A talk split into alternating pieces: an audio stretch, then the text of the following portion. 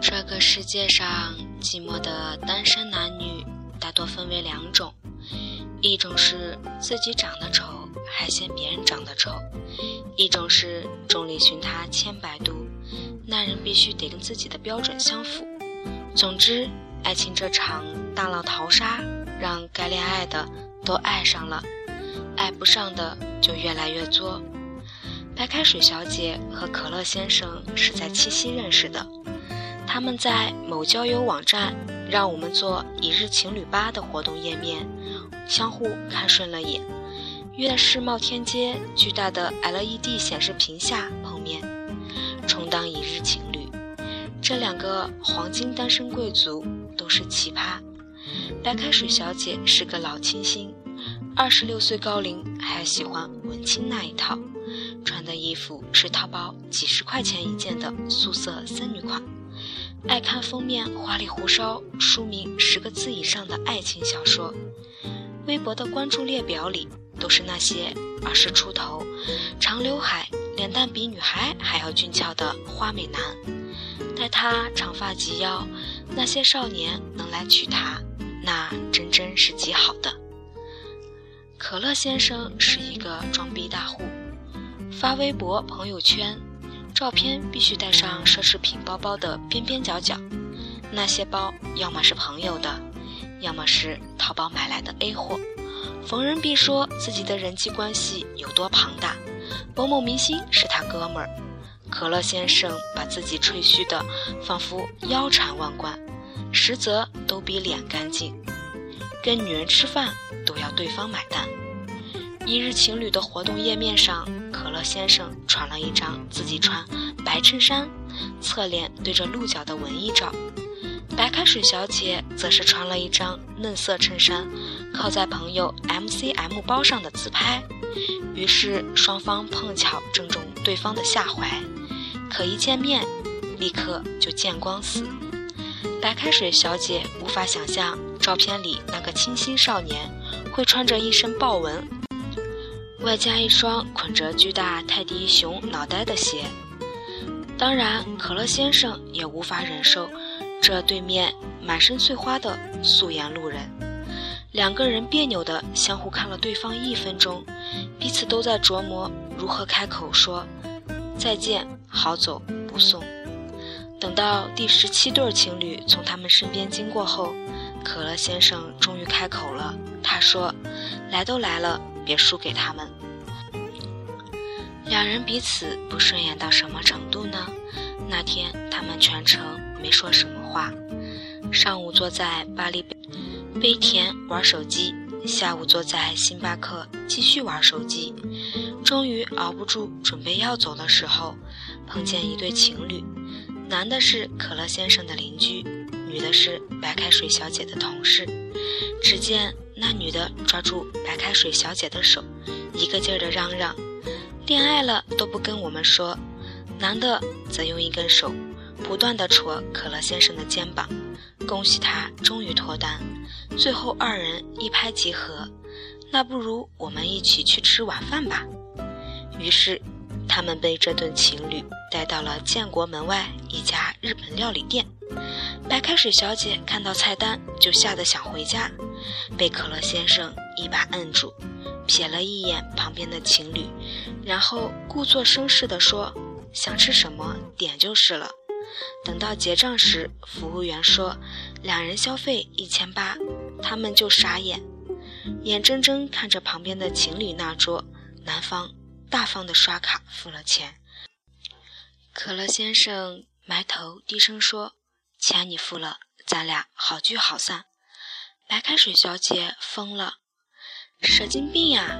我哪有那么多钱？可乐先生压低声：“你有多少？咱俩 A A。”白开水小姐拍了拍自己的小挎包说：“二百，而且没带卡。”靠，二百块钱你就想约会啊？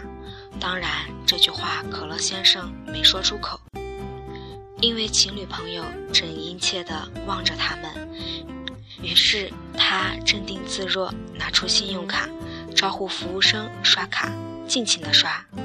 晚饭后，可乐先生还没有从消费短信中的噩梦醒来，朋友又提议去三里屯喝酒，两人连忙拒绝，说要回去做爱做的事。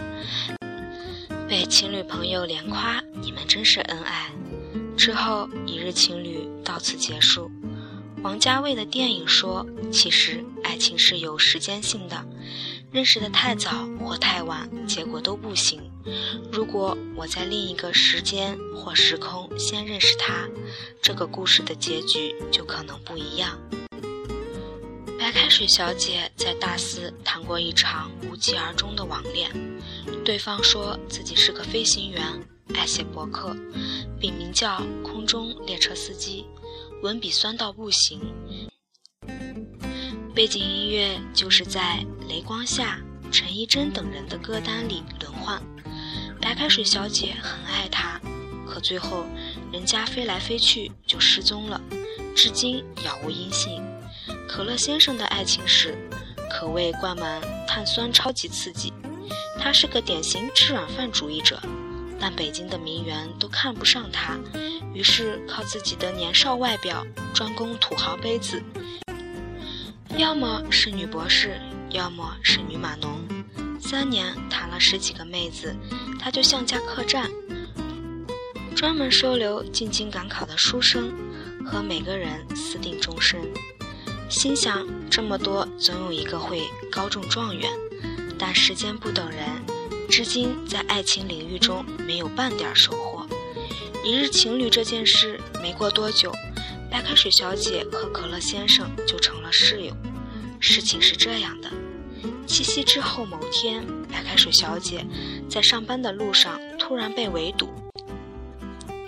地铁站里几个年轻人追着她喊：“碎花姑娘，求合影。”到了公司也惹来众人的目测。等她打开微博之后，彻底惊呆了。一夜之间，自己涨了几万粉丝，艾特和评论全是五位数。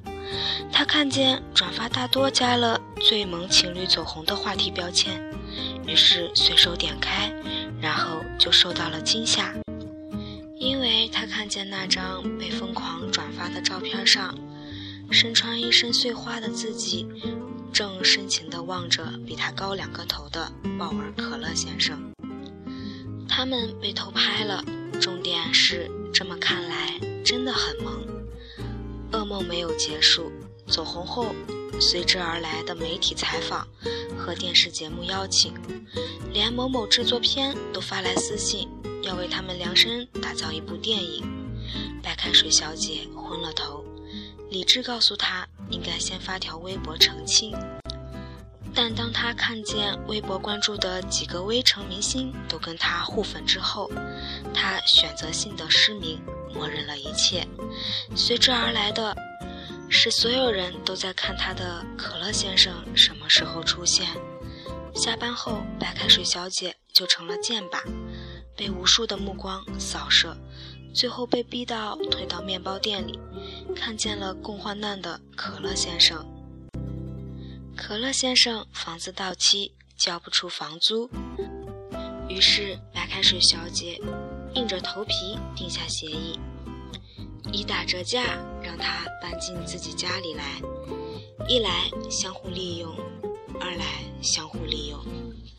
两个人住在一起后，插曲变得更加欢脱。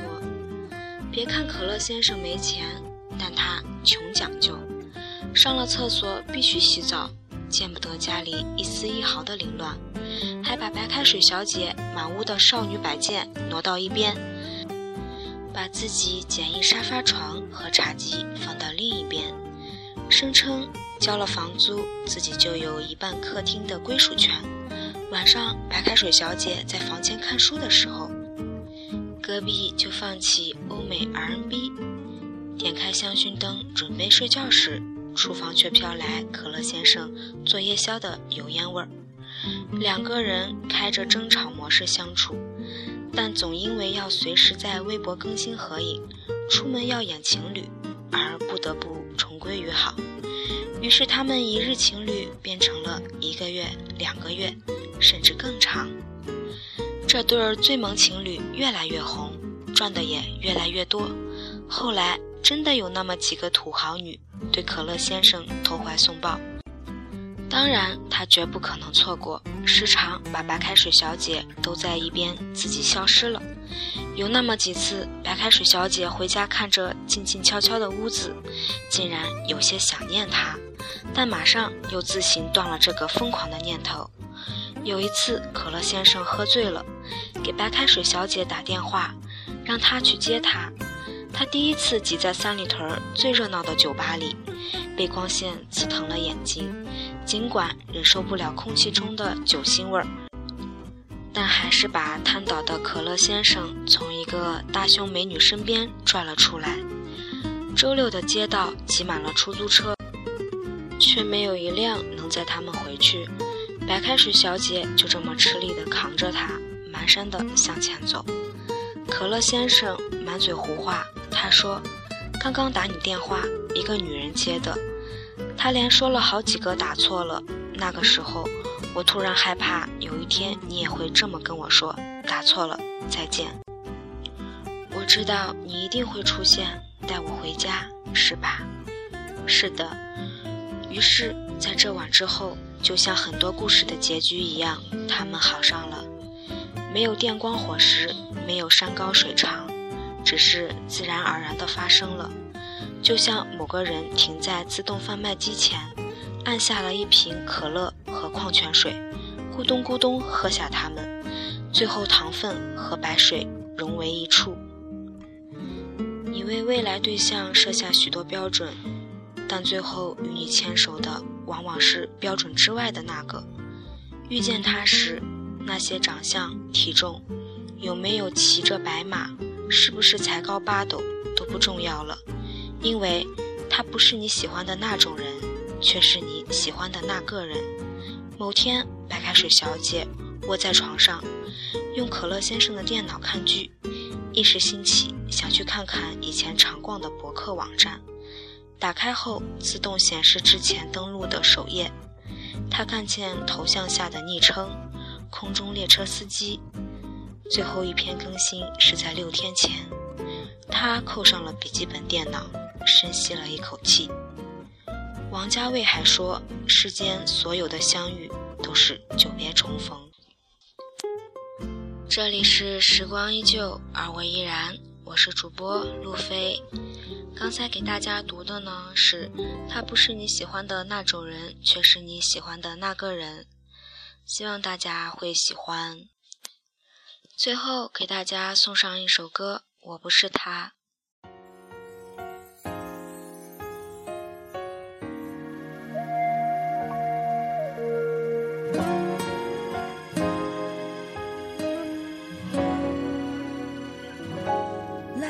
半饮茶，网吧里的铁塔，看梵高的油画，牵着我的手，你不说话。上富士山樱花，听金色维也纳，他夏威夷西沙，你连笑容都不曾留下。心里是不是还想着他，永远都会牵挂？而对于你，我的爱不过是个长假。而我不是他，也做不了他。你的沉默已给了回答。也许是我太傻，开车送你回家，总想多听一下。他，总猜不到你不说的话。衬衫换了风格，领带换了颜色，也没办法，结果是个笑话。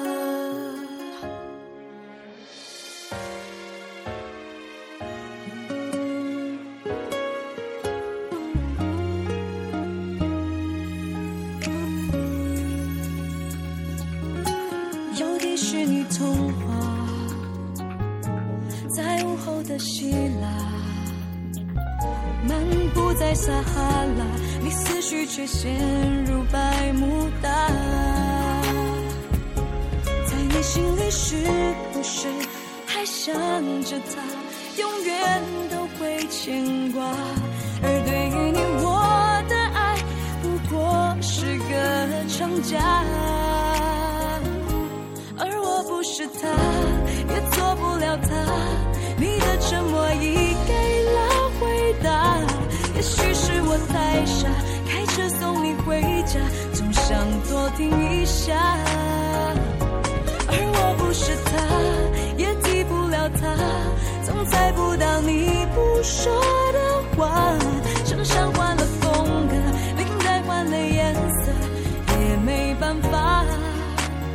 结果是个笑话。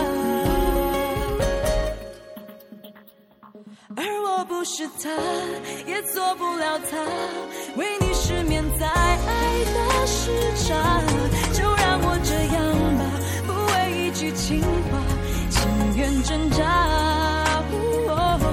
而我不是他，也不会是他，可以陪你去海角天涯，牵挂就算心里只有记忆留下。